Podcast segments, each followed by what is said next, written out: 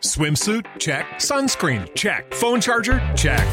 Don't forget to pack the 5 Hour Energy. It fits great in a pocket or carry on, and the alert feeling will help you arrive ready for anything. Now get 20% off when you use code 5HE Travel at 5hourenergy.com. Expires April 30th. One time use only, not valid with other discounts. Remember, visit 5hourenergy.com and use code 5HE Travel to save 20%. As humans, we're naturally driven by the search for better. But when it comes to hiring, the best way to search for a candidate isn't to search at all. Don't search, match with Indeed. When I was looking to hire someone, it was so slow and overwhelming. I wish I had used Indeed. If you need to hire, you need Indeed. Indeed is your matching and hiring platform with over 350 million global monthly visitors, according to Indeed data, and a matching engine that helps you find quality candidates fast. Ditch the busy work. Use Indeed for scheduling, screening, and messaging so you can connect with candidates faster. And Indeed doesn't just help you hire faster. 93% of employers agree Indeed delivers the highest quality matches compared to other job sites, according to a recent Indeed survey. And listeners of this show will get a $75 sponsored job credit to get your jobs more visibility at Indeed.com slash podcast. That's Indeed.com slash podcast. Terms and conditions apply.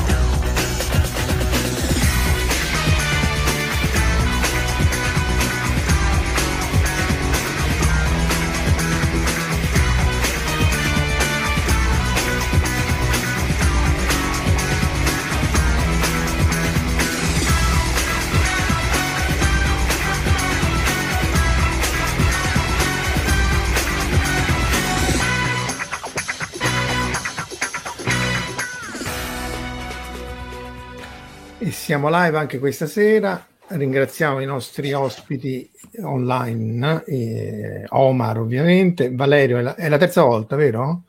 Sì, sì, la terza. E anche Marco Casolino 2 che ha accettato di unirsi a Marco Casolino 1. Uno non bastava, erano due. che poi vi spiego, vi spiego perché. Salutiamo ovviamente tutti i nostri ascoltatori o visualizzatori o youtuber eh, dal basso, Enrico Casari, Jack O'Lantern, Alessandro Bitetto, Tiera Erde, Corrado, Verusca e poi Sean e Enrico che ci aveva già scritto.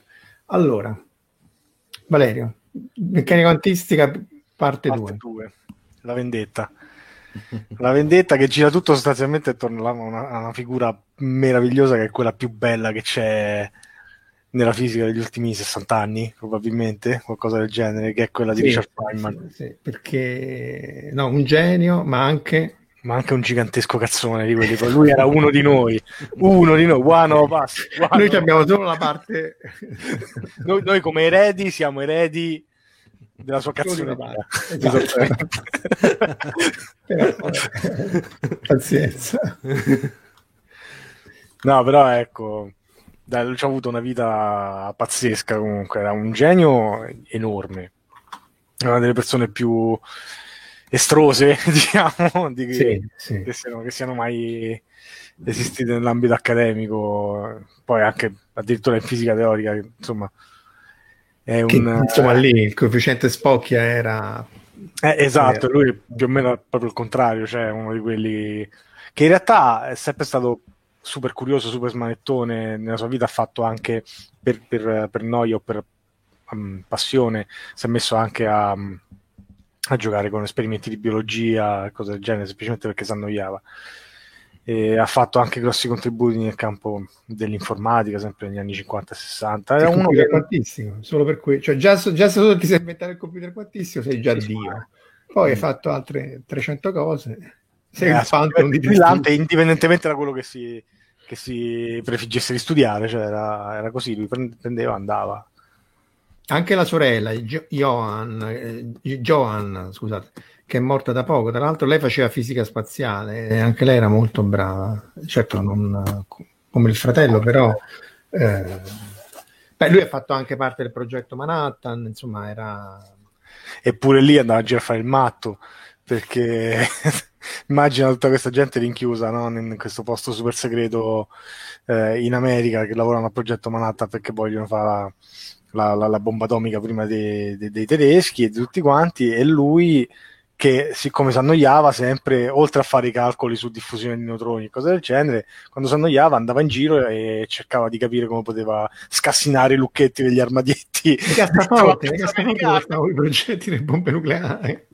Un matto scocciato e lui si divertiva, aveva trovato il modo di aprire praticamente qualsiasi lucchetto e a un certo punto dopo un po' l'hanno fatto, l'hanno fatto vedere agli mi pare che insomma la cosa è saltata fuori anche ai militari e questi sono rimasti di, di, di disastro diciamo, come, come è possibile no? te sei, te, te sei un pazzo vai che fai? Apri tutti o apri i cassetti. apri tutto Biasci apri tutto Biasci eh, allora era così, lui non ne fregava niente, lui prendeva e se c'era qualcosa che stuzzicava la sua, la sua curiosità, la sua inventiva, non, non guardava in faccia a nessuno. E... Beh, era molto estroverso, ecco, a differenza di molti fisici poi in realtà non è vero, a differenza del, dell'immaginario collettivo, però lui era un po' appunto suonava i bonghi, eh, andava in giro sì, col suo. Ha insegnato per anni e anni in Brasile, se non ricordo male, ed è lì che vedendo passare tipo una, una cos'era? Non ricordo se era un carnevale o qualcosa del genere, comunque c'era una parade, una, una parata dei percussionisti. Ho detto, ah, figo, lo voglio fare. Andavo lì, si è iscritto, gli hanno dato i bonghi mm. e lui è andato, cominciato a suonare i bonghi con questo ensemble di percussionisti. Eh, ma era così, gli piaceva una cosa, lui prendeva e la faceva senza farsi troppo, troppi, troppi problemi. Tu, Omar, cioè fuori diciamo, dall'ambiente dei fisici, che lo veneravano anche mm. quando era in vita, cioè mi raccontava Filippo Gorodeschi, che è un collega eh, ci avrà un'ottantina d'anni adesso, che però aveva lavorato lì negli Stati Uniti quando c'era Feynman, eh, raccontava che era l'unico professore che era stimato dagli studenti, non perché gli altri non fossero, ma insomma in America sono tutti molto informali, eccetera, eccetera. Mm. L'unico di cui avevano veramente una venerazione, per cui avevano una venerazione era proprio Feynman, però fuori dall'ambiente dei stimati in che senso?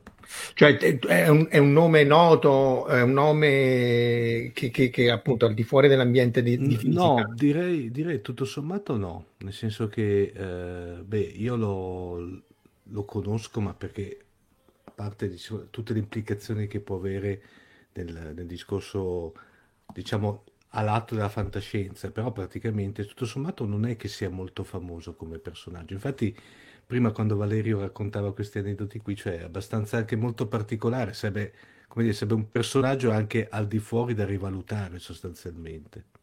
Sì. Anche perché è molto fuori degli schemi rispetto al classico, eh, eh, al classico, come dire, professore, al classico scienziato. Mi sembra un po' veramente, cioè, fuori di testa, proprio nel senso più stretto del termine, ecco.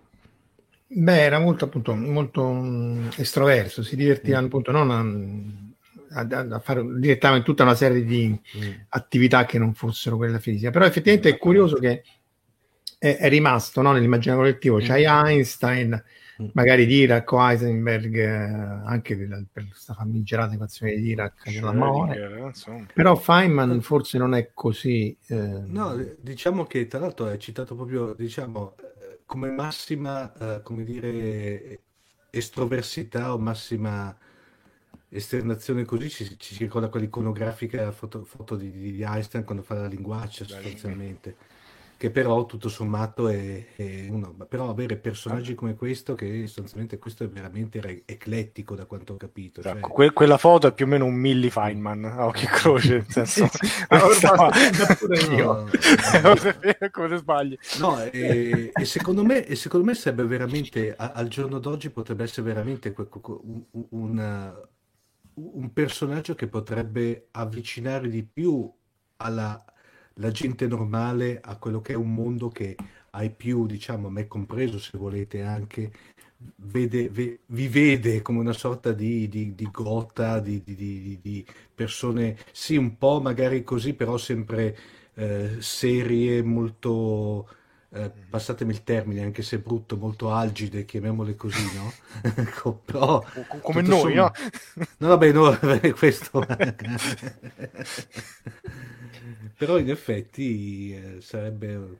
Dunque su, su, YouTube ci sono moltissime sue lezioni, eh, che appunto lui era famoso, ah, di nuovo, sarebbe un genio anche, anche, e solo per i libri e le lezioni, adesso ci andiamo a, a parlare, però su YouTube ci sono moltissime sue lezioni online e sono uh, molto godibili appunto sia perché appunto il estroverso era molto uh, sciolto nel, nel, raccontare la fisica, ma soprattutto perché andava al punto fondamentale. Cioè lui sia nei libri che nelle lezioni eh, dice sì, questa è la matematica, questa è la struttura, però che c'è dietro? Eh, come, come, com'è che la, la, fisica e la realtà in qualche maniera si declinano? Non mi ricordo in quale libro, ma lui raccontava che quando suo padre gli spiegò eh, forza uguale massa per accelerazione, legge di eccetera, eccetera, e gli disse qualcosa del tipo: Guarda, nessuno sa perché funziona così, però le, la, re, la, legge che spiega, che descrive come funziona è questa qua. Però poi la natura, quello che c'è dietro, eh, non, non, è nota, che in effetti è profondo perché appunto no, uno ha la matematica che descrive, eccetera, eccetera, però in realtà i vari livelli, appunto, oggi parliamo di meccanica quantistica, il livello ontologico di quella che è la realtà o quella che non è è sempre qualcosa che trascende o che uno cerca di conoscere in, in dettaglio. Comunque, questo appunto... Era un grande comunicatore, hai centrato il punto, cioè nel senso lui era in grado di spiegare in maniera concisa, precisa e, e, e molto efficace un concetto a tutti i possibili livelli di difficoltà al, allo studente universitario. Di... Poi ritorneremo sul contemporaneo. Sì, però lui era brillante quando insegnava, eh, quando parlava con altri colleghi, era brillante quando insegnava agli studenti universitari, era brillante quando faceva lezioni divulgative, perché alla fine sì. mh, mm, no, lui faceva anche di queste cose per il pubblico. Era brillante quando le, le raccoglieva poi nei libri, i sei pezzi facili, i sei pezzi meno facili, in realtà sono trascrizioni di lezioni che lui fece eh, al pubblico. Era brillante quando scriveva, e non c'è niente da fare, era semplicemente uno di quei rarissimi esempi di persone che sono in grado, come diceva anche Einstein, se non ricordo male, di spiegarti le cose eh, sia a livello super complicato, ma anche come se sei un ragazzino di 5 anni. E aveva questo dono didattico che appunto è incredibilmente raro da trovare in una persona in qualsiasi ambito, direi, non solo nel campo della fisica teorica.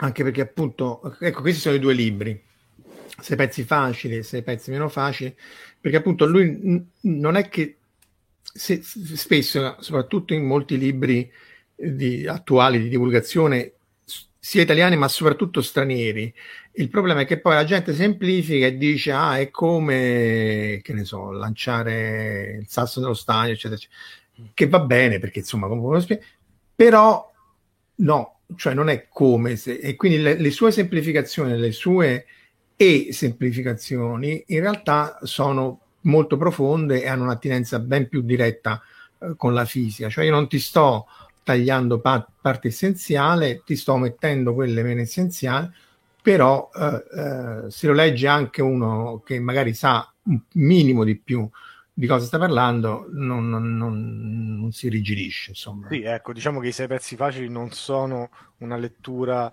altrettanto mh, semplice come per esempio possono essere i libri di Hawking, per dirne una, che sono molto più um, accessibili.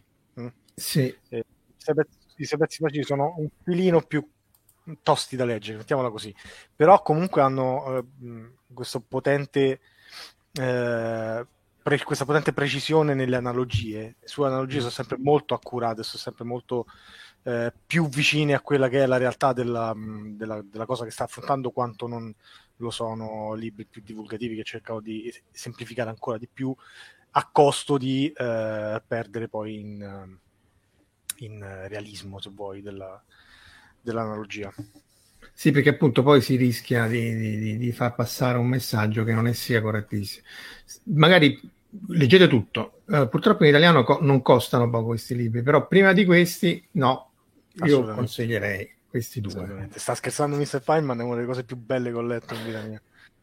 Anche perché e poi la su, esatto, su quanto è cazzone lui, eh, stanno tutti raccolti in questo libro che è una raccolta di epistolare, sostanzialmente di lettere che lui scambiava con altri colleghi in cui gli raccontava cosa gli era capitato durante la settimana, cose del genere. Però ecco, si può vedere veramente quello che è il personaggio ehm, all'opera, in un certo senso, tutto l'estro racchiuso in questa persona. Beh, il primo è più sulla parte, la prima moglie quando era nel progetto Manhattan, diciamo i suoi primi anni. Il secondo mi pare dove c'è l'incidente del challenge, se non ricordo male. Sì. Ah, esatto, fun fact, lui era quello che il consulente durante eh, il un processo per uh, l'esplosione del challenge. No, era la commissione d'inchiesta, non andava in galera nessuno, come ti sbagli. tu l'hai visto Omar il, il, documentario su Netflix del challenge? Ne hanno fatto uno no, recentemente. non ancora. Ne avevamo parlato forse con Marco Taddia in una delle live precedenti.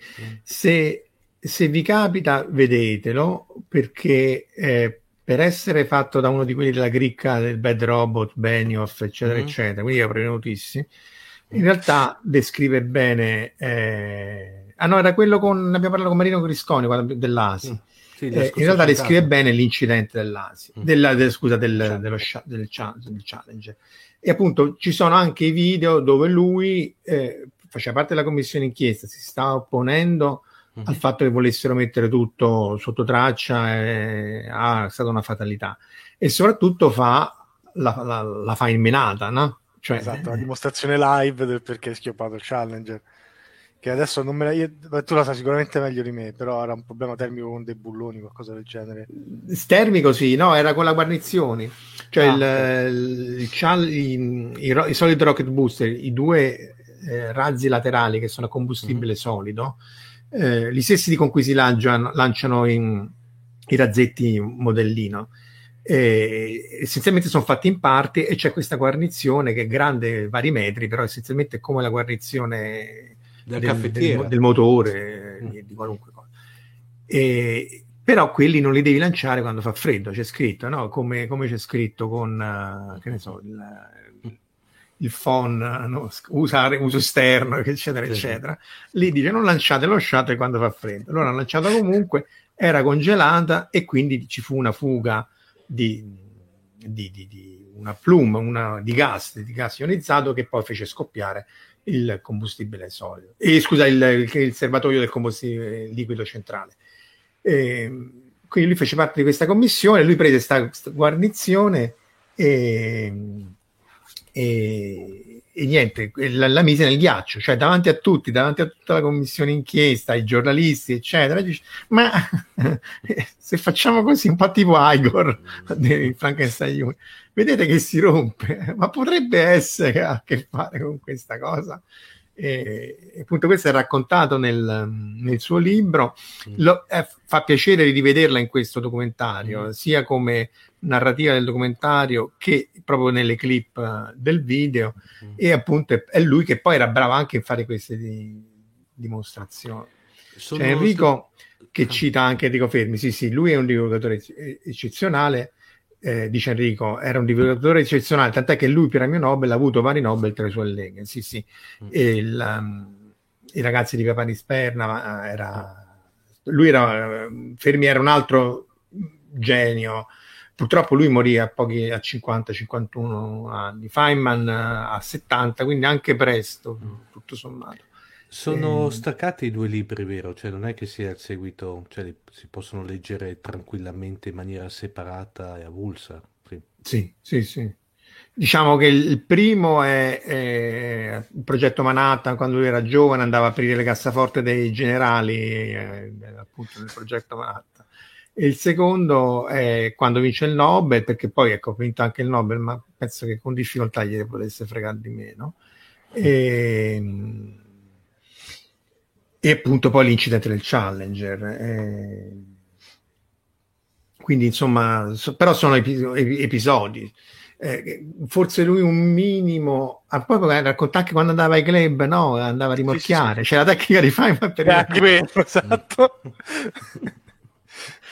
anche no, perché era molto attivo sotto quel profilo ecco c'è da dire che non era proprio scelto si, si, si, dava da fare si dava decisamente da fare e comunque c'è tutta questa tecnica e fondamentalmente poi si, si, si traduce in uh, aumentare la statistica ma approccio Monte Carlo Esatto. Comunque, eh, insomma, era una persona. Aveva molto... anche dei difetti, come si suol dire, insomma. Eh, ed è uno dei padri fondatori della, della, fisica moderna, in un certo senso, perché tutto esatto. l'approccio della teoria quantistica dei campi nasce, o quantomeno si è rivoluzionato completamente sotto le idee di Feynman. Esatto. Come, come, dire che Jacopo Pastorius ha rivoluzionato il basso elettrico, mm. Feynman ha rivoluzionato la fisica teorica allo stesso identico modo. Ha proprio reinventato il modo di farla eh, in maniera abbastanza letterale. E, di fare però, i conti. E esatto. di fare i conti. Non so da dove vogliamo partire, però. Ma dunque, io magari eh, indietro, facciamo il passo indietro eh, che alla meccanica quantistica eh, della, prima, della prima live, insomma, che essenzialmente avevamo discusso delle prime eh, caratteristiche lì per lì, anche per questi altri geni, eh, controintuitive della meccanica quantistica, dualismo onda-particella e l'esperimento classico è quello della diffrazione della doppia fenditura. Eh, quindi c'era questa doppia fenditura, eh, se uno descrive la luce come fotoni, come onda elettromagnetica, c'è un'interferenza, è un meccanismo descritto da, da Newton già da adesso, quindi sarà 500 anni, però si vede anche se si fa con gli, con gli elettroni.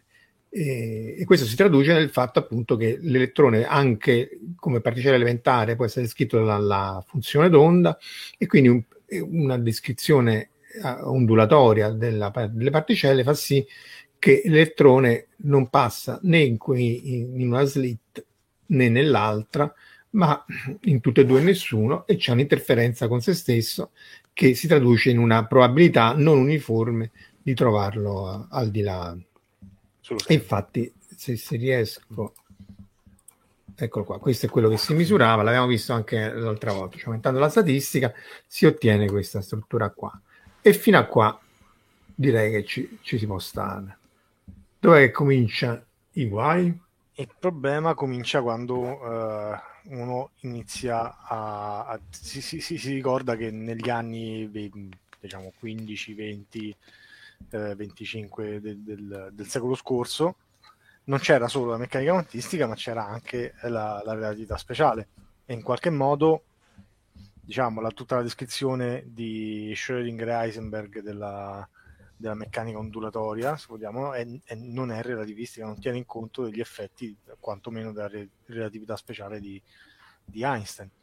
E, e, tutto, se vogliamo, um, il nodo focale della questione sta sostanzialmente nel fatto in cui eh, come viene definita l'energia, per esempio, in funzione della quantità di moto di un, di un corpo. Perché dal punto di vista classico è, semplicemente impulso al quadrato su due volte la massa, ma nel, questa non è nient'altro che l'approssimazione non relativistica di quella che è ehm, la formula di Einstein, non come tutti quanti la sanno è uguale a mc quadro, ma in realtà c'è un altro pezzo. No, sta dentro la m, insomma, che m, no, m diviso m, sì, esatto, radice cioè, quadrata. E al quadrato uguale p al quadrato più m al quadrato, se vogliamo, che semplificando qualche, mettendoci uguale a 1 probabilmente che è una cosa che ci piace fare per indispettire mh, mm, la gente e, mh, Ma tu non hai mai messo C uguale a 1, i teorici mettono C uguale a 1. Dimmi quando hai messo C, confessa. ha tagliato qua la C, perché appunto i teorici in realtà, siccome diceva, vabbè, ma è ovvio, quindi mettiamo tutte le costanti fondamentali uguale a 1, facciamo tutti i conti senza portarci Gatto, perché queste no, non cose si capisce niente in mezzo alle formule, ci stanno 57 miliardi di fattori C H tagliato. e poi ricostruiscono, ricostruiscono tutto. Però Una l'altro volta modo di ho descrivere l'energia, pi greco uguale a uno una volta. ecco, Eh, lì magari un po' o, più o duro. dire questa, questa, questa formula è vera a meno di qualche fattore pi greco, quindi sto Eh, assumendo vabbè. pi greco uguale a 1. E, Eh. Però ecco, diciamo, ehm, nell'approssimazione quantistica poi si, mh, diciamo, l'energia viene associata ad un operatore che manipola la funzione d'onda ed è quello sostanzialmente che la fa evolvere nel tempo.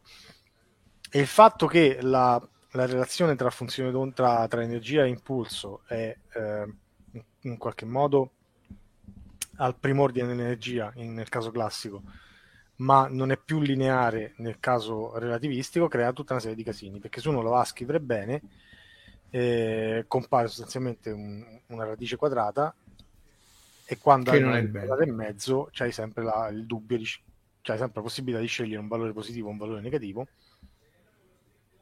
No, perché meno 2 al quadrato fa sempre 4, quindi se cerchi la radice quadrata di 4 può essere 2, può essere anche meno 2, e quindi si apriva la possibilità a una cosa che ai fisici fa orrore e ribrezzo, che è quella dell'esistenza di possibili energie negative. Esatto.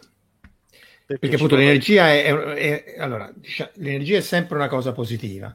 Quando uno scrive che il santone, il guru, eccetera, mi manda energie neg- negative, questa cosa non ha assolutamente. L'energia è definita a meno di una costante, quindi tu potresti avere tutto a stato negativo, ma quello che conta sono le di- variazioni di energia. L'importante è che c'è Però- un minimo assoluto, diciamo, no?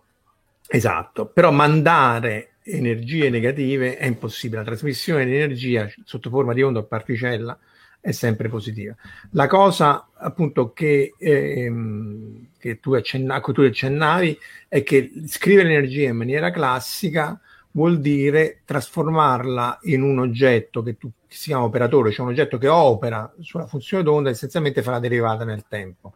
Eh, poi c'è l'H tagliato che è la costante di Planck, la, cos- la quantità immaginaria, ma insomma il punto è che l'energia agisce sulla funzione d'onda facendola evolvere nel tempo. E, questo tra l'altro è è- dipende dal fatto che c'è il teorema di Noether, che, dove Helmi Noether, ne abbiamo parlato tante volte anche a Scientificast, è gran- quest'altra grande genia della, della matematica e della fisica che eh, il, fondament- il, teorema di Noether è il teorema fondamentale della fisica moderna perché dice che ogni s- simmetria c'è una quantità che si conserva, quindi l'energia si conserva perché le leggi della fisica sono le stesse in- eh, tutti i giorni. Avanti e indietro nel tempo, diciamo.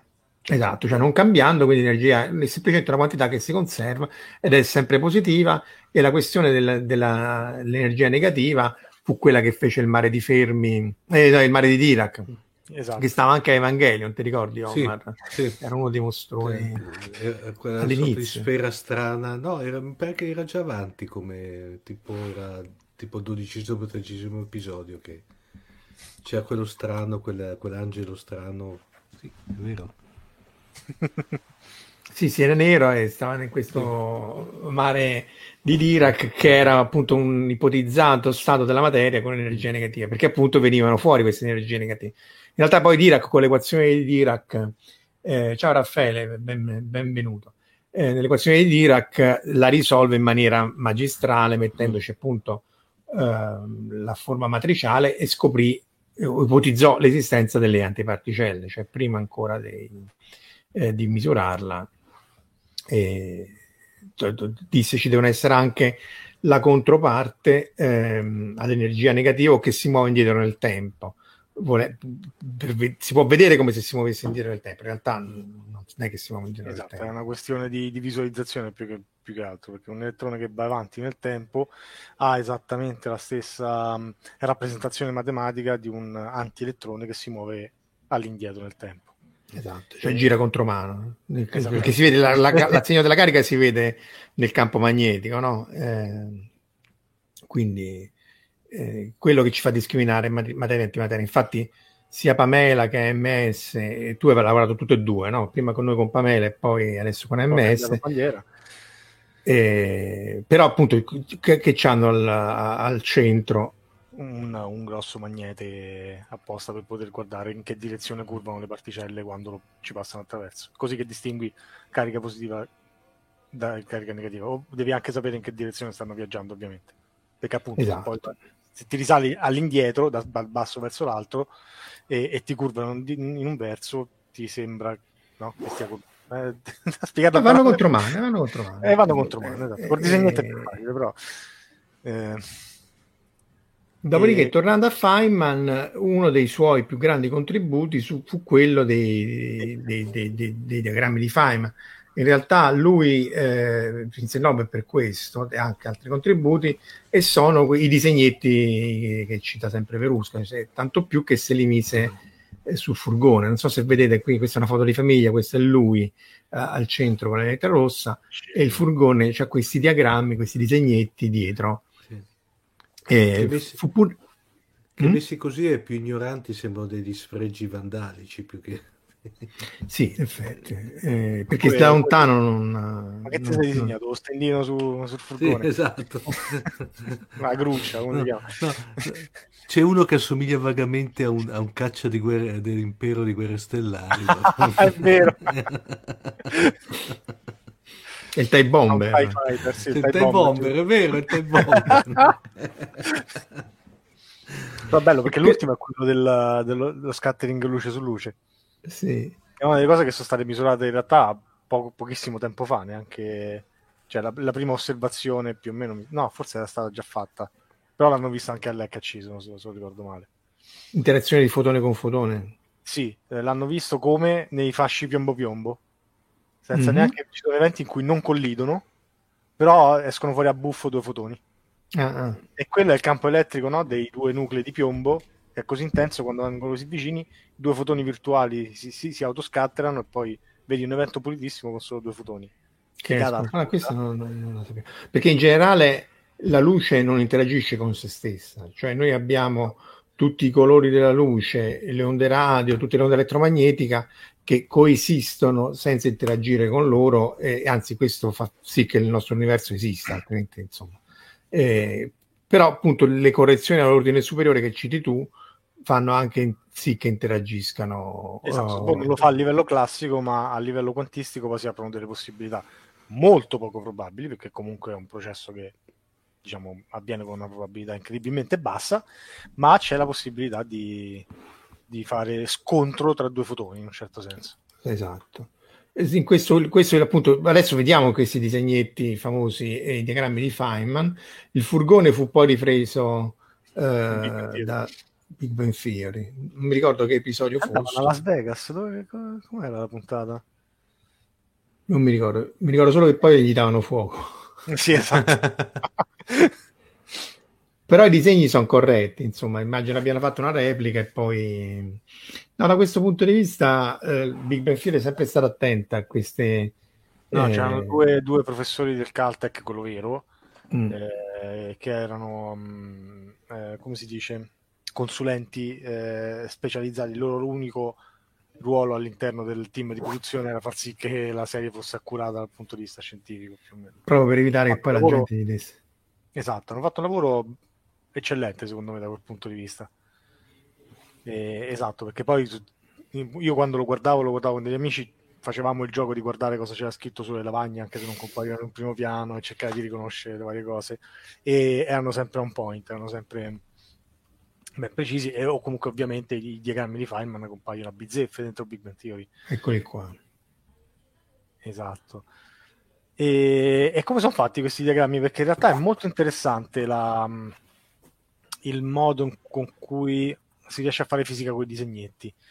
Eh, perché se vuoi tutta l'intuizione di Feynman parte dal fatto che per calcolare la probabilità di un'interazione tra particelle devi fare dei calcoli molto complicati.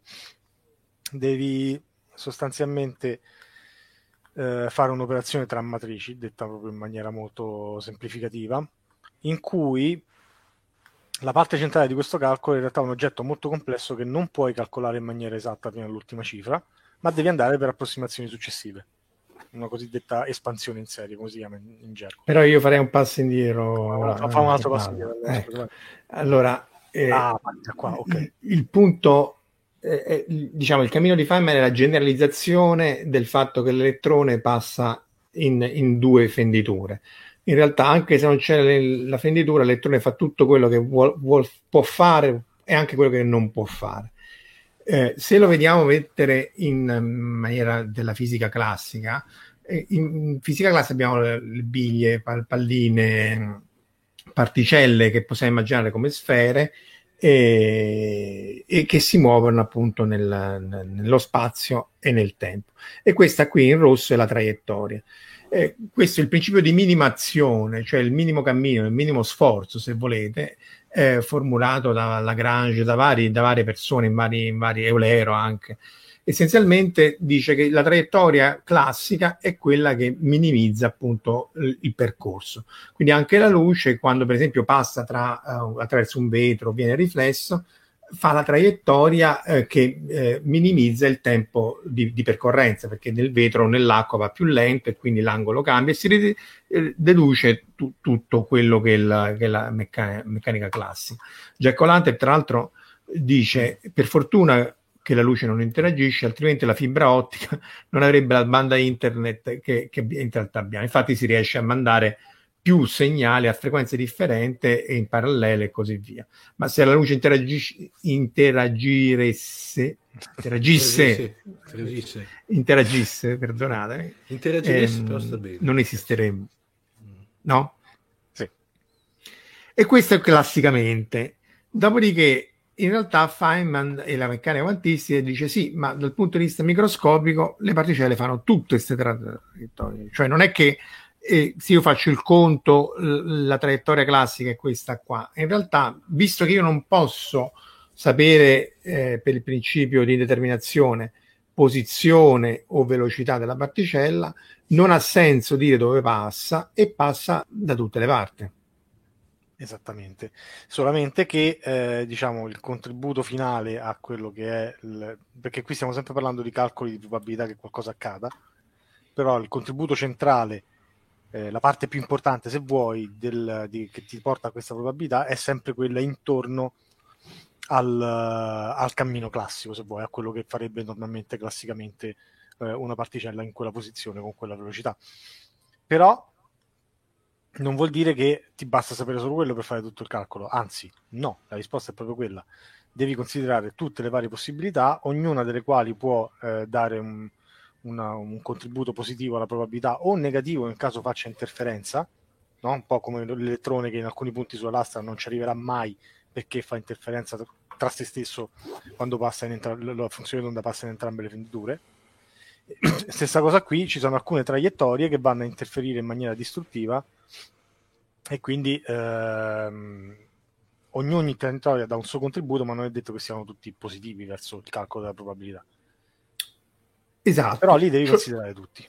Li devi considerare tutti, tutti contribuiscono all'esistenza della realtà, cioè eh, nessuno esiste, però tutti insieme danno la, la, l'ampiezza, cioè a differenza della meccanica eh, classica in cui appunto eh, c'è solo la traiettoria classica, nella, nella meccanica quantistica eh, tutti i percorsi sono seguiti, quindi se un elettrone va da A a B, in realtà eh, non è che ci va in maniera diretta, ma può tranquillamente fare un giro così, violando le leggi della fisica, mm-hmm. perché le viola per un tempo inferiore al principio di determinazione. Quindi è come se prendesse in prestito energia e impulso, basta che lo restituisce alla banca della fisica prima eh, per un tempo inferiore a delta t del, delta e, e inferiore alla delta t eh, okay, così. e fa oh, tutti i percorsi e quindi arriva da Feynman con i disegnetti, cioè dice vabbè ma questo si può schematizzare con una serie di, di diagrammi.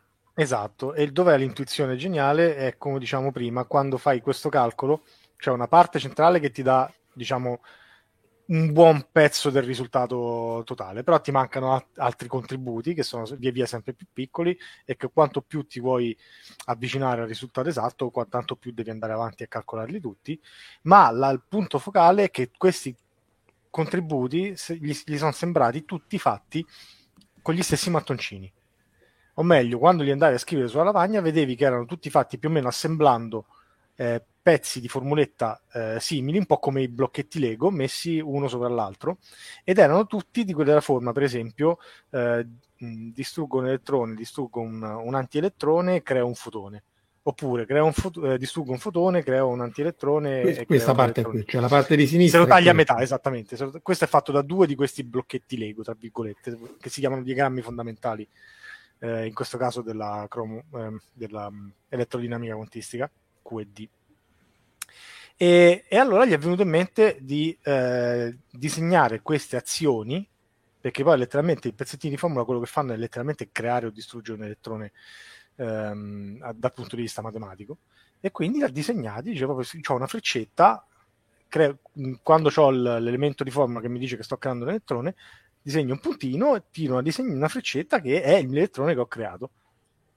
Esatto, cioè, cioè, essenzialmente sono degli integrali, cioè delle somme su tutte le possibili eh, interazioni che questo elettrone può fare e che si schematizzano appunto in un elettrone che viene eh, o o crea un fotone si, o, oppure può essere visto come appunto un positrone e un elettrone che si annichilano e crea un fotone e, e, e, in questa maniera io descrivo la topologia dell'evento perché c'è da dire che non è che questo qui si distrugge e crea un fotone di energia ben precisa lui si distrugge e crea il fotone a tutte le energie basta che poi qui quello che io prendo in prestito lo, lo, lo restituisco eh, appunto questo è lo spazio e questo è il tempo, anzi in realtà va visto verso, va dal basso verso l'alto, sì, quindi se ho due elettroni, ad esempio, classicamente loro... Si respingono.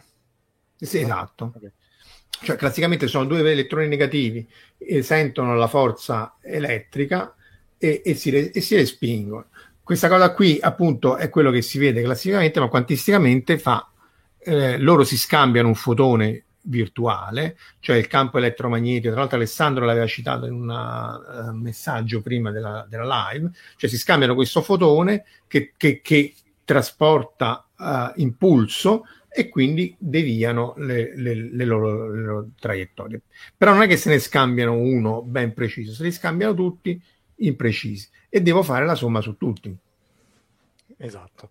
E poi si è, si è, reso conto anche che comunque con questo blocchetto fondamentale di Lego puoi costruire anche diagrammi più complicati di questo. Però sono tutti fatti eh, assemblando questi pezzetti insieme e se uno ci fa caso e guarda un diagramma un po' più complicato può sempre riconoscere che ovunque ci sono delle linee che si intersecano, nel caso della, della quantistica sono sempre due elettroni e un fotone. Due elettroni e un fotone, cioè un elettrone, un antielettrone e un fotone. Sempre. Li puoi sempre spezzare come ti pare, ma ovunque un, ci sono delle linee che si incontrano, no? c'hai sempre due, eh, due, due, linee dritte se vuoi e una ondulata. Una ondulata.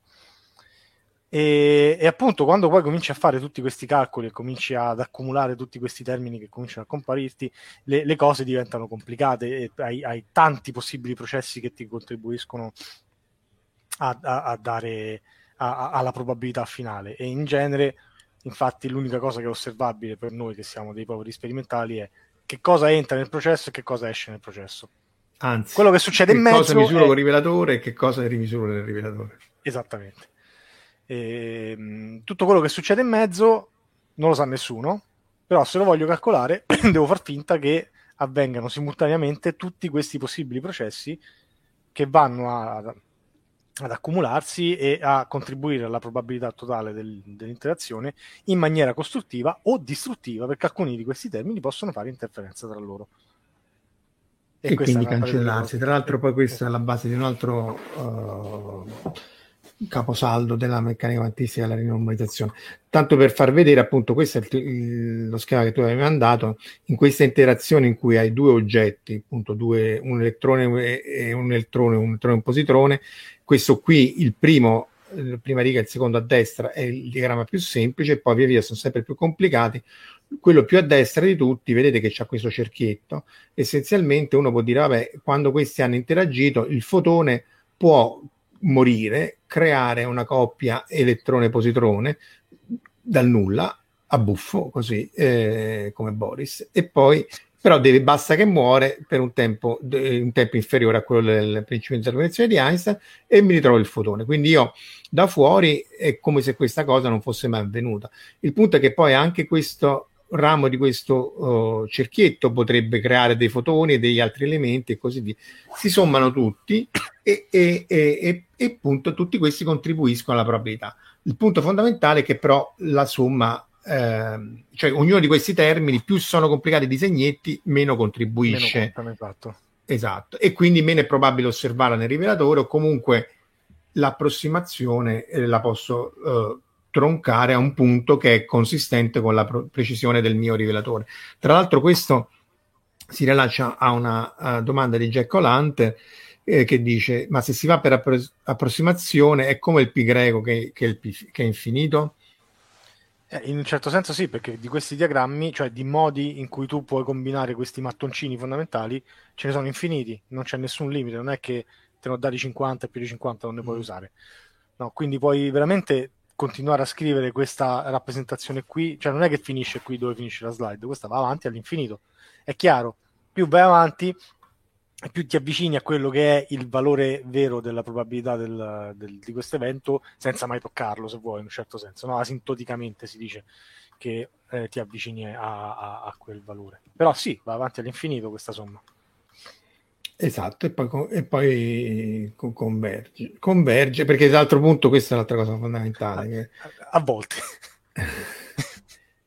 e, tra l'altro, no, eh, queste cose sono state portate in analogia eh, alla vita macroscopica, vita reale, con forzatura. Allora, finché la cosa è, è umoristica, e questa pure me l'hai mandata tu, no? È da, sì. da um, Abstruse Schools. Eh, che peccato ci sono due fumetti. Eh? È un po' che non vai, più fumetti, mi sa, è un peccato perché era, erano, se sei un super nerd, sono molto divertenti. E se non lo sai, sono un po' difficile capire. Tipo, questa è una battuta sui diagrammi di Feynman, cioè la, i cammini di Feynman appli- applicati alla tua vita ti dicono che sì, tu puoi andare dalla nascita alla morte con infiniti possibili cammini. Quello più probabile e classico è che tu fai una vita normale in cui vai in una scuola pubblica, c'è un lavoro un po' così così, magari stai a una scrivania davanti a un foglio Excel eh, otto ore al giorno, ti sposi, fai un paio di ragazzini, divorzi e poi vai a morire da solo. Che triste, sì. infatti, perché mi sei... no. e poi più in povertà. Ti, esatto, vai nell'ospizio in povertà. E, più devi da questo che è il cammino più classico, più semplice e più diventa improbabile, cioè più è improbabile per esempio che tu eh, vinci una borsa per, per um, per lo sport, una borsa di studio per lo sport, diventi un, un giocatore dell'NBA o dell'NFL, cioè hai contratti a milioni di dollari, la Nike ti, dà, ti sponsorizza, ti sposi una supermodella e muori da solo perché tanto alla fine... Hai da morire. hai da morire e soprattutto hai da morire da solo, a quanto pare. È, è Oppure che esatto, è quella esatto, magari è una costante che si conserva. Oppure che molli la scuola e diventi una rockstar, uh, sesso, droga e rock and roll, e poi no. probabilmente muori da solo anche qui, anche se non c'è scritto. E, però più ti allontani e più diventano improbabili questi cammini, no? E, e questa è un po' una battuta appunto su, su, su questo fatto che diciamo il, il sì. cammino più probabile è quello classico. Diciamo ci sono due, due errori da. Appunto, in realtà que- questo loop, uh, questo riccioletto non è permesso nei diagrammi di Feynman. E poi la cosa eh, curiosa è che dal punto di vista microscopico in realtà la particella fa tutti questi. Cioè, ah, magari anche tu. Cioè, non è che fai solo il cammino delle foglie Excel, la scuola pubblica, fai anche il cammino quell'altro, eccetera, eccetera. Mm. E tutti insieme contribuiscono alla tua esistenza. Cioè, dal punto di vista microscopico, l'esistenza della particella è il risultato del fatto che eh, sia crea una, una startup alla Steve Jobs, sia che va sotto i ponti come un barbone e così via. E, quindi eh, questo è la, la, l'apparente paradosso della, della, meccanica quantistica. Tra l'altro c'era questo film di cui avevamo accennato l'altra volta che era eh, Mr. Nobody. Non so se tu, tu, tu, l'hai visto, Omar, ti ricordi? No, Mr. Nobody no. Anche quello. Era, era un bel film, molto, anche lì eh, in qualche maniera il, come si può dire, il, il cammino di Feynman, di, di questo Mr. Nobody, eh, è nel fatto che eh, lui percorre tutte le possibili scelte. Cioè, quando lui da bambino, eh, trovandosi di fronte a, a, dover scegliere se andare con la mamma o col mm-hmm. papà che si separavano, eh, lui dice no, ma io le scelgo tutte e quindi poi in qualche maniera lui ripercorre tutti i vari cammini. Un po' una generalizzazione di sliding doors e queste sì. variazioni mm. sul tempo. Eh, tra l'altro io non ho mai visto, eh? non mi inventate niente. Mi sa che lo metto in lista da, dai prossimi film da vedere. Eh, sliding Doors?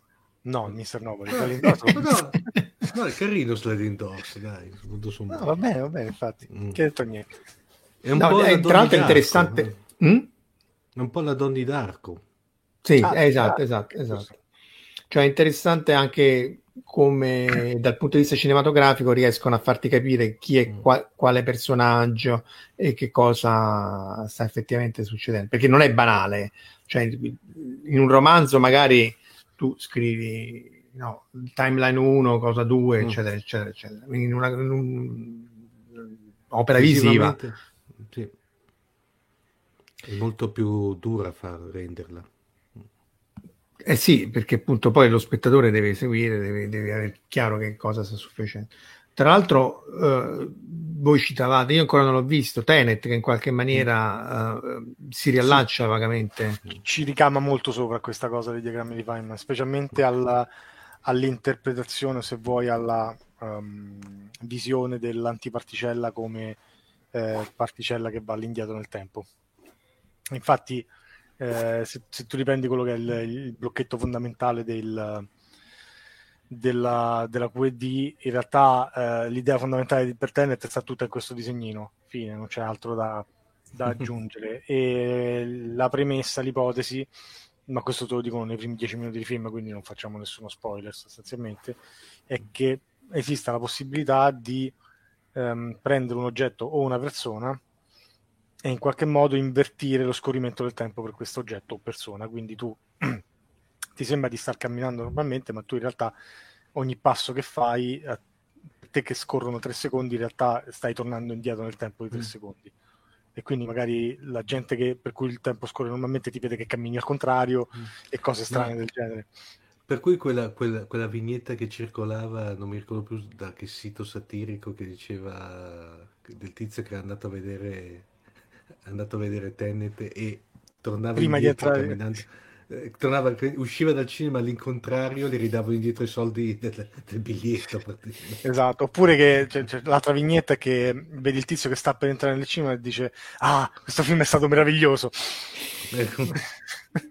Ho questo stronzato del genere, però no, erano battute carine perché in realtà proprio tutta la premessa e tutta l'architettura mm-hmm. del film è basata su questa cosa, che loro eh, si invertono più volte eh, la mhm. direzione del tempo. La freccia del tempo. La freccia del tempo. Ed, è, ed, è, figo perché poi tutti gli intrecci che si vengono a creare, in cui magari c'è lo stesso personaggio due volte che sta andando una volta in avanti, una indietro, mm-hmm. um, capisci delle cose che avevi visto mezz'ora prima ma che non ti erano chiare. Insomma, Nolan su mhm. queste cose è molto rigoroso e l'ha fatto molto bene. Quindi poi io, io impazzisco per queste cose, mi piacciono tantissimo.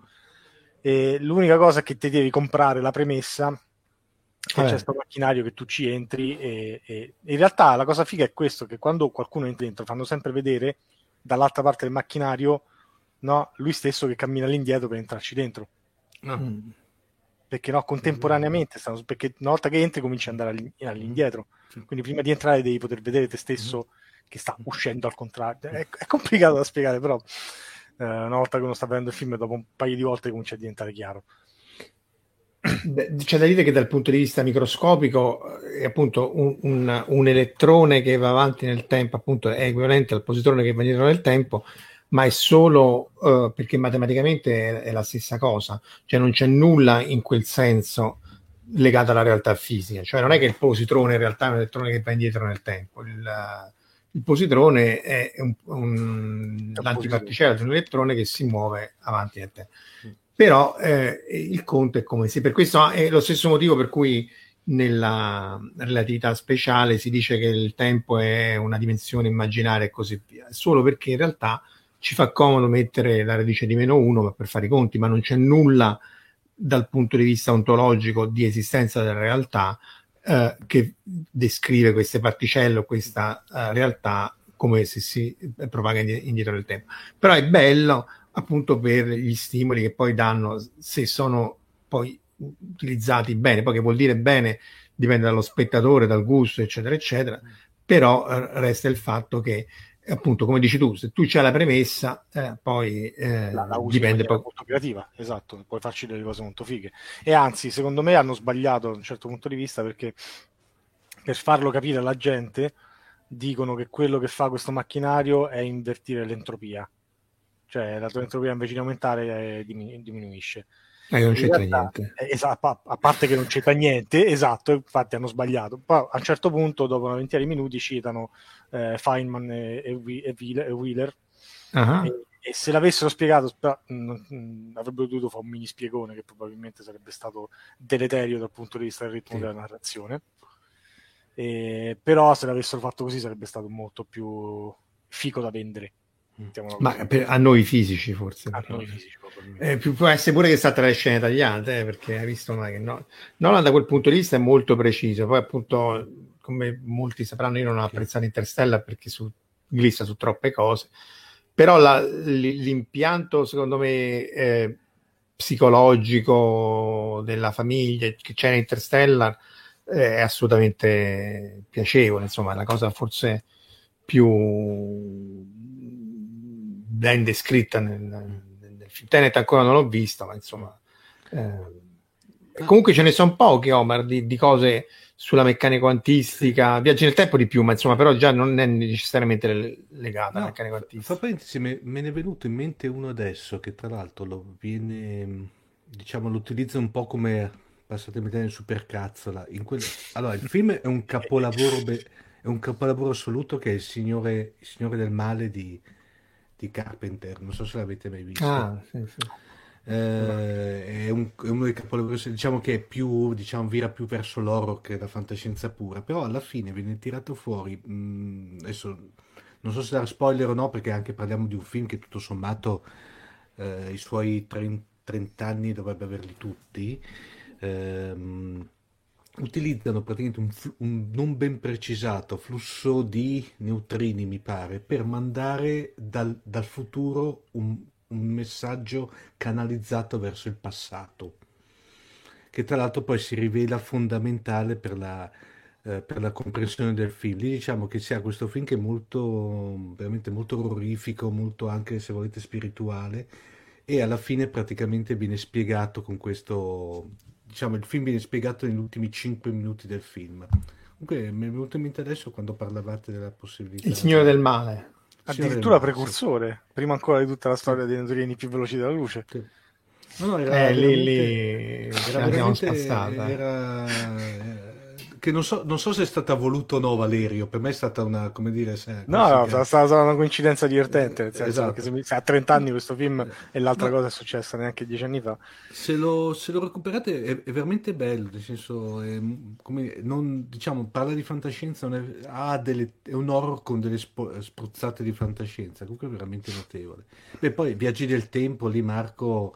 Eh, ovviamente apriamo un capitolo che uno, se vuoi, eh, come si dire, dei capisaldi, dei grandi pilastri della fantascienza, no? per cui invasione aliene, viaggi nel tempo. E, e, eh, uno che mi viene in mente, per esempio, dove si parla abbastanza di meccanica, di meccanica quantistica, che non so se l'avevamo citato nella scorsa, nella scorsa puntata, era Timeline, quello di... Ah, di Crichton, sì, forse ne aveva parlato.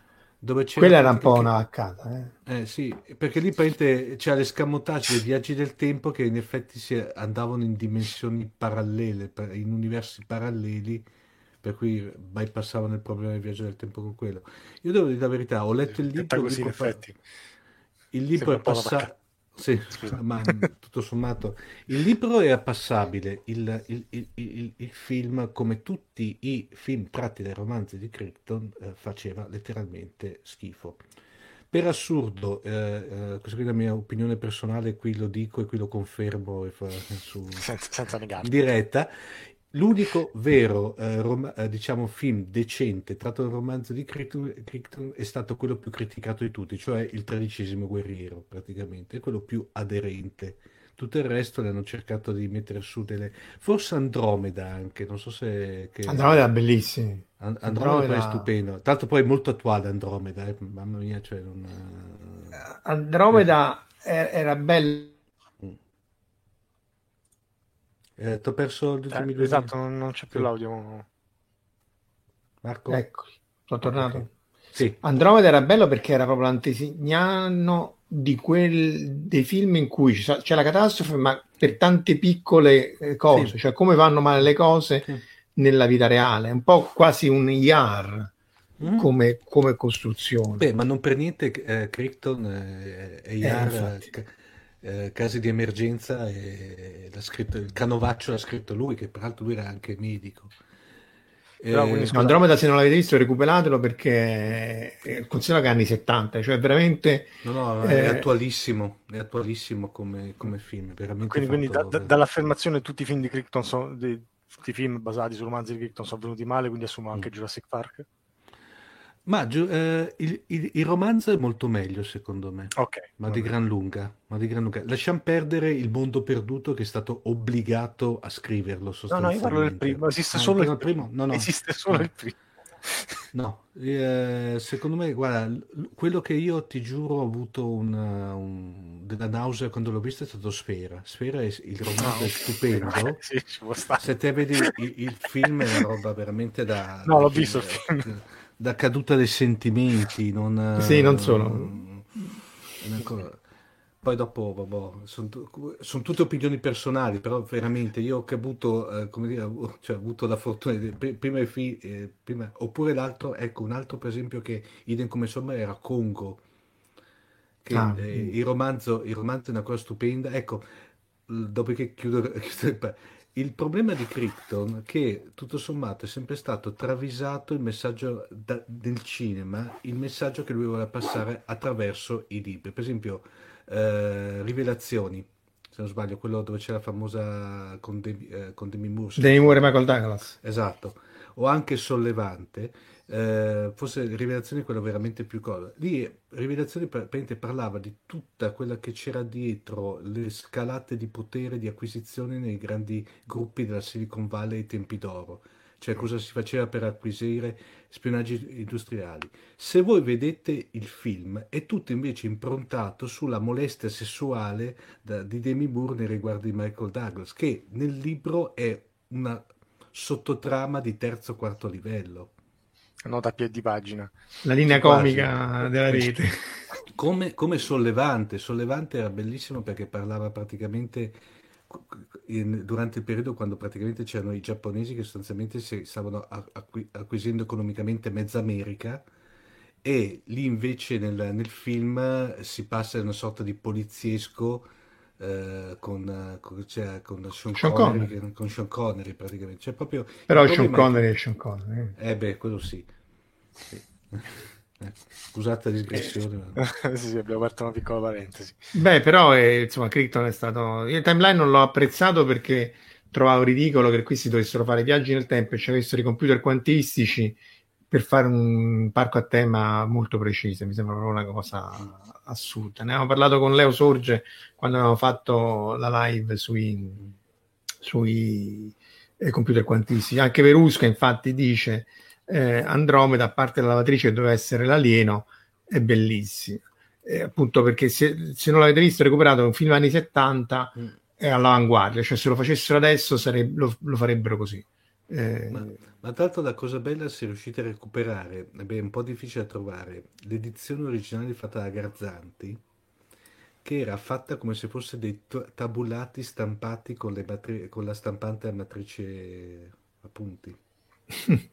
È una roba, be- è una roba come, come wow. si faceva una volta, no? È una roba veramente da... Col plotter proprio. No, no, col plot, proprio mi dice praticamente faceva proprio gli schemini, cose che dopo sono andate perse nelle edizioni successive, no? Cioè proprio disegnava praticamente i, i graficini come li stampavano e stampavano in Sì, la, la dot matrix. Sì, esatto. Che tra l'altro esistono ancora e costano un'idea di Dio. Sì, sì. Perché le usano le compagnie aeree. Le no, le, se, uh, vengono anche utilizzate quando hai grosse molli di tabulati da stampare, perché praticamente sono ancora le più veloci, le più affidabili e un momento ignoranza, non, non sono quelle ad aghi. Sì, sono quelle sì, d'aghi. sì, Ah, sì, ok, sì. quello da stampanti ad aghi, ok. Sì, sì. Sì, sì. Pure Quello c'eri, dai, non è che fai il giovane. La- la- eh, ero alto così, ma che manco si vede. però. Ah, ecco, c'è da dire che Feynman, quando c'era il progetto Manhattan, aveva orga- inventato un sistema, perché usavano le schede perforate, Ah, sì. scadevano, si incasinavano, eccetera, eccetera, aveva inventato un, un- un- un sistema per codificarle in maniera colorata, in maniera che poi ognuno sapesse più o meno queste schede perforate a che punto del processo del computazionale, che appunto erano a, a relè, eh, stessero. Quindi anche su quello aveva dato un, ma questo minimo contributo rispetto Ah, rispetto un'ottimizzazione.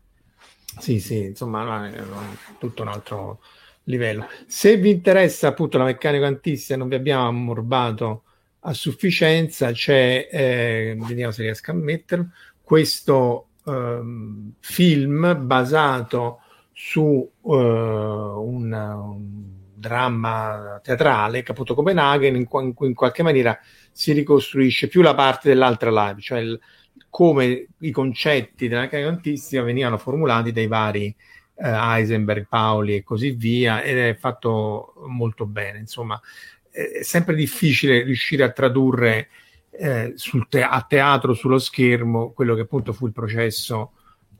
C- capita, capita che ogni tanto qualche compagnia lo metta in scena. A me è capitato di andare a vedere due anni fa alla- al Teatro Argentina. ah, C'era una ah, compagnia che metteva in scena Copenaghen e ne vale assolutamente la pena. Se, se vi capita di vederlo in qualche teatro di vicino a dove, a a dove abitate, è, è raro, eh. penso ci saranno tipo tre compagnie al mondo che mettono in scena eh, Copenaghen, però ho avuto la fortuna di, di, di- di- di vederne una sul giornale e, e ci sono andato. perché appunto l'interpretazione di Copenaghen è appunto l'interpretazione della realtà basata sulla funzione d'onda e, e della meccanica quantistica, l'altra è quella dei- del multiverso che insomma è più ehm, controversa in qualche Sì, però, maniera. mm, mettiamo, mettiamo un disclaimer, non è che parla di meccanica quantistica il dramma, eh. Parla del rimorso di Heisenberg in quanto collaborazionista con, i, con, eh, con, ehm, col, col governo tedesco nella corsa alla bomba atomica. Che Ah, poi, ecco, eh, eh, ah, sì, sì. che poi ha, ha fatto da sabotatore interno, no? E di tutti i suoi eh, drammi e del suo conflitto, perché da una parte eh, non- aveva paura che venisse scoperto come sabotatore e quindi venisse ehm, giustiziato, perché tanto è quella la fine che avrebbe Beh. fatto, e, e dall'altra parte non voleva neanche però che la Germania arrivasse per prima alla bomba atomica. Tra l'altro lui fu... confessarsi da Mm? Bohr, che era il suo, eh, il suo mentore, e quindi c'è tutto questo lungo discorso. Il, il dramma gira tutto intorno a quello. Però lui fu in qualche maniera messo a margine da Stark, quello dell'effetto Stark, che invece era un nazistone eh, de- della prima Non onda eh, che odiava la meccanica quantistica, chiamava fisica ebrea. Heisenberg non era ebreo perché sennò non Eh, si no, sarebbero infatti. posti problemi. Però era stato marginalizzato proprio perché non era eh, ben visto dall'apparato della, della, della fisica Eh, però- nazista. Però fu messo, fu messo a capo del programma tedesco per la bomba atomica. Se non ricordo male, lui era, era il responsabile. Il responsabile. Eh, mi pare.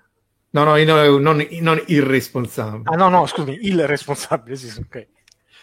Sì, tra l'altro appunto anche lì forse potremmo farci una puntata, ma poi a posteriori sia i tedeschi che eh, i giapponesi, visto lo sforzo che dovettero fare per, ehm, per il progetto Manhattan, per fare la bomba nucleare negli Stati Uniti, non, non ci sarebbero mai arrivati. No, no. Anche lì però, Omar, ci sono parecchie eh, storie alternative, no? In cui i nazisti sviluppano... Beh, quello- Vabbè, quella di Philip Beh. Dick, eh, no? Sì, beh, beh, eh, esatto, beh, Philip Dick eh, con, con la, la svastica, anzi, The Man in the High Castle, perché io, io lo, lo chiamo ancora la svastica sul sole, ma tutto sommato c'era, beh, eh, venendo in tempi recenti, eh, c'è anche Homeland, pratica- eh, Fatherland, perdonatemi, Fatherland. quello fatto, però Fatherland direi che è più un giallo che una, una, una, una storia di, eh, diciamo, di realtà alternativa.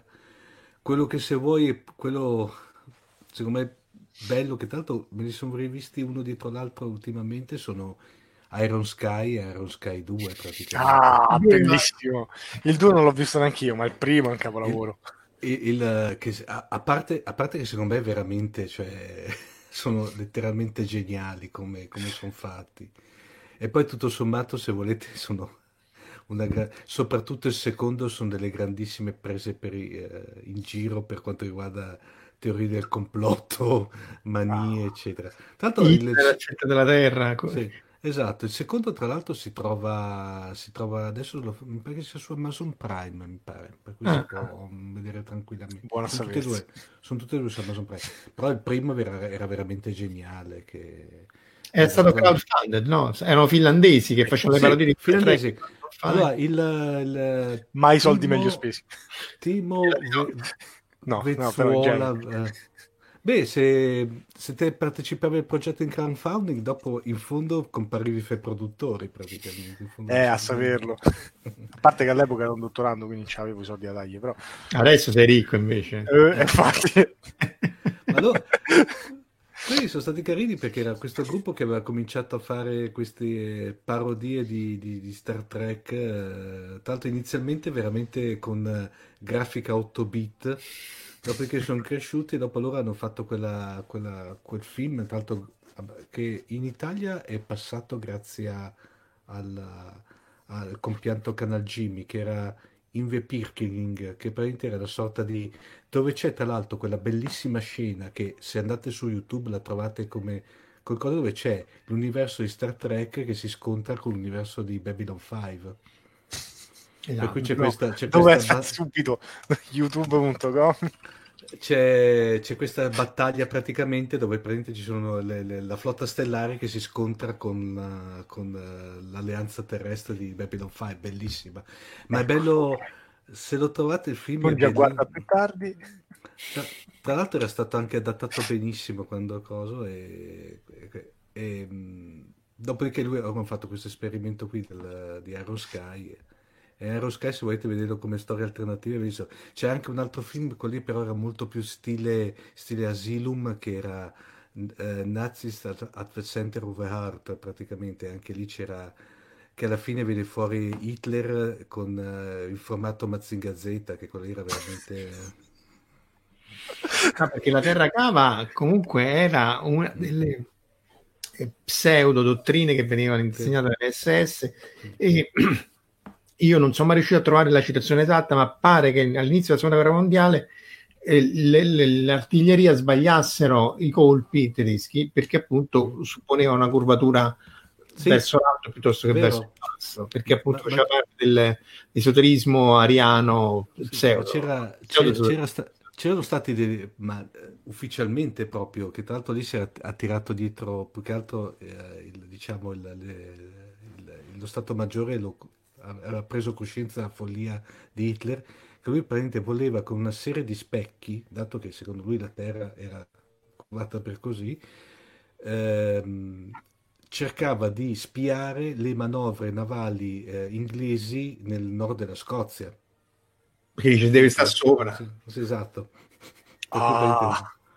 Eh, ma c'è su quello avevano anche, su, per quello avevano anche sperimentato la morte nera, la Sonne praticamente era una sorta di mega stazione orbitale che doveva essere con uno specchio enorme che doveva servire per incenerire i, i nemici. Cioè, no, cioè, facevano, no, facevano parte quelle le, le Wunderwaffe, che adesso scusate il tedesco mio, ahimè latita, e lo so, e, um, erano tutte quelle armi che secondo loro erano lì chiuse nel cassetto, molto propaganda poi di Göring, che dovevano essere quelle che dovevano ribaltare il, il, il corso della, della, della, della, guerra dal mattino alla sera, fra cui la famosa Glock che non si è mai capito che cazzo era, cioè la campana, perché lì ci sono eh, teorie che erano una sorta di UFO, sostanzialmente altre teorie che erano una sorta di una mezza macchina eh, del tempo, non si riusciva a capire bene che cos'era, ma quella... Su, sulla Glock mi ricordo almeno che History Channel ci aveva speso 3 o 4 eh, anzi, cioè, hanno fatto una stagione.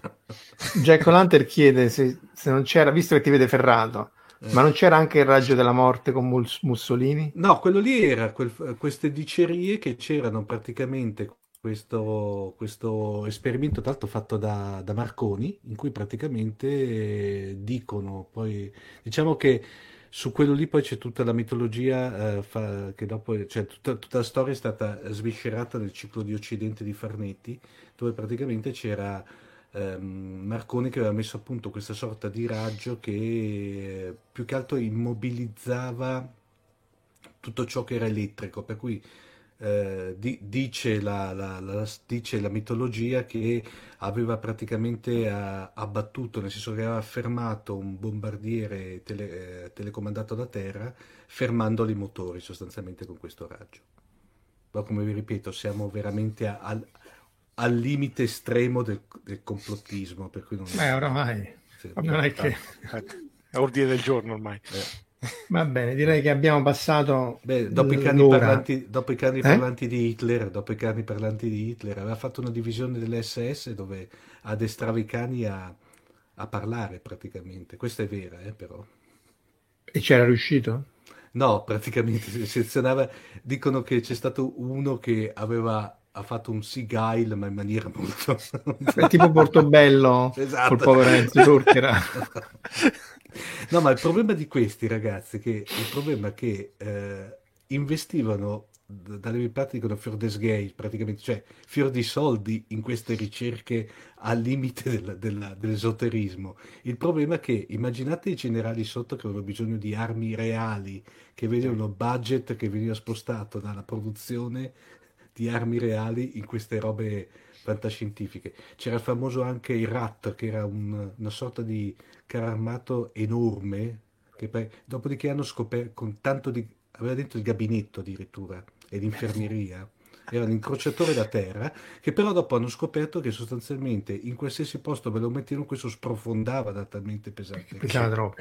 Beh, avevo visto qualche, su, su qualche canale di YouTube di Mm. ingegneria e cose del genere che avevano anche la versione treno di questa cosa che non, serviva, Sì. non bastava una rotaia, ce ne volevano due, Sì, era grosso quanto una casa, sì. talmente grosso che tipo non lo potevi neanche portare da nessuna parte, lo dovevi trasportare in più convogli, con più Mm. treni e montare sul posto. Sì. E tipo sui era- diagrammi di Feynman dei treni, cioè l'ordine superiore. Ragazzi, direi che ci possiamo a- avvicinare alla chiusura, anzi direi di, di chiudere. abbastanza. E appunto ringraziamo Omar e Valerio che sono stati qui con noi per questa seconda parte sulla meccanica quantistica, in qualche maniera celebrava eh, il Mr. Feynman.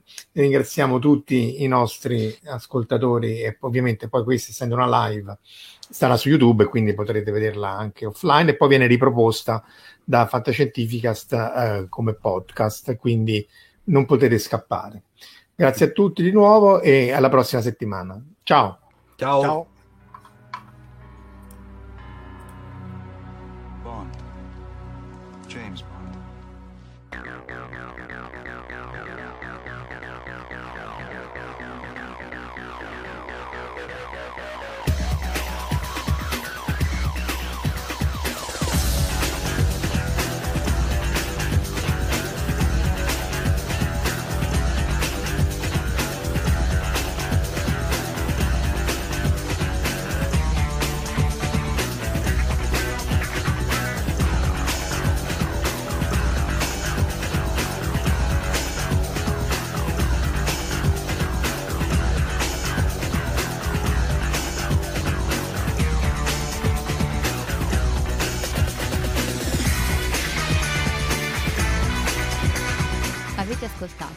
Fantascientifica, podcast di fantascienza e cronache della galassia, da un'idea di Paolo Bianchi e Omar Serafini, con il contributo cibernetico del Cylon Prof Massimo De Santo.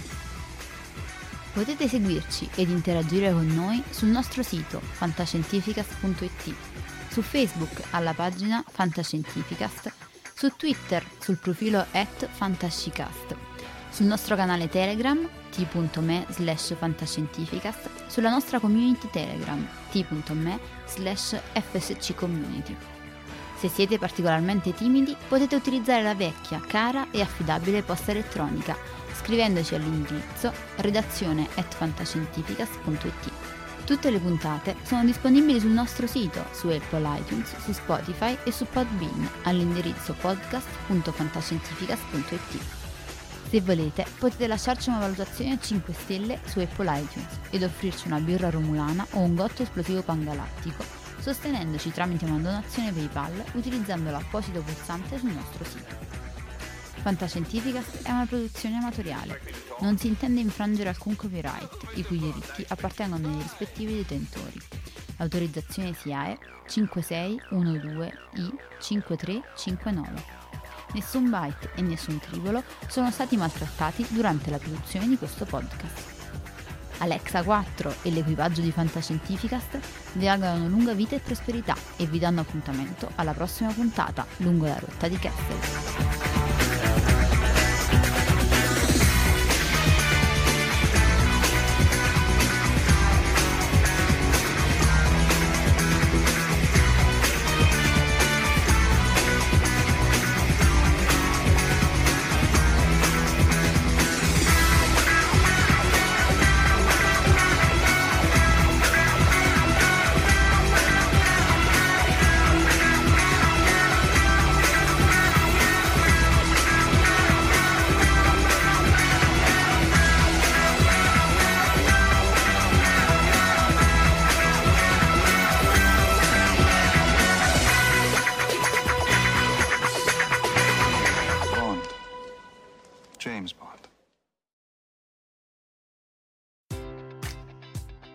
Enjoy all your favorite sports like never before at BetMGM. Sign up using code CHAMPION and receive up to $1,500 back in bonus bets if you don't win your first bet. When you register with BetMGM, you'll get instant access to a variety of parlay selection features, live betting options, and the best daily promotions in the business. And with BetMGM at your fingertips, every play and every game matters more than ever. Remember to use code CHAMPION and receive up to $1,500 back in bonus bets if you don't win your first bet. Place your money line, prop, or parlay bets with the king of sportsbooks today. BetMGM and GameSense remind you to play responsibly. See BetMGM.com for terms. 21 plus only. Virginia only. New customer offer. Subject to eligibility requirements. Rewards are non withdrawable bonus bets that expire in seven days. Gambling problem? Call 1 800 Gambler. Promotion. Promotional offer not available in Washington, D.C.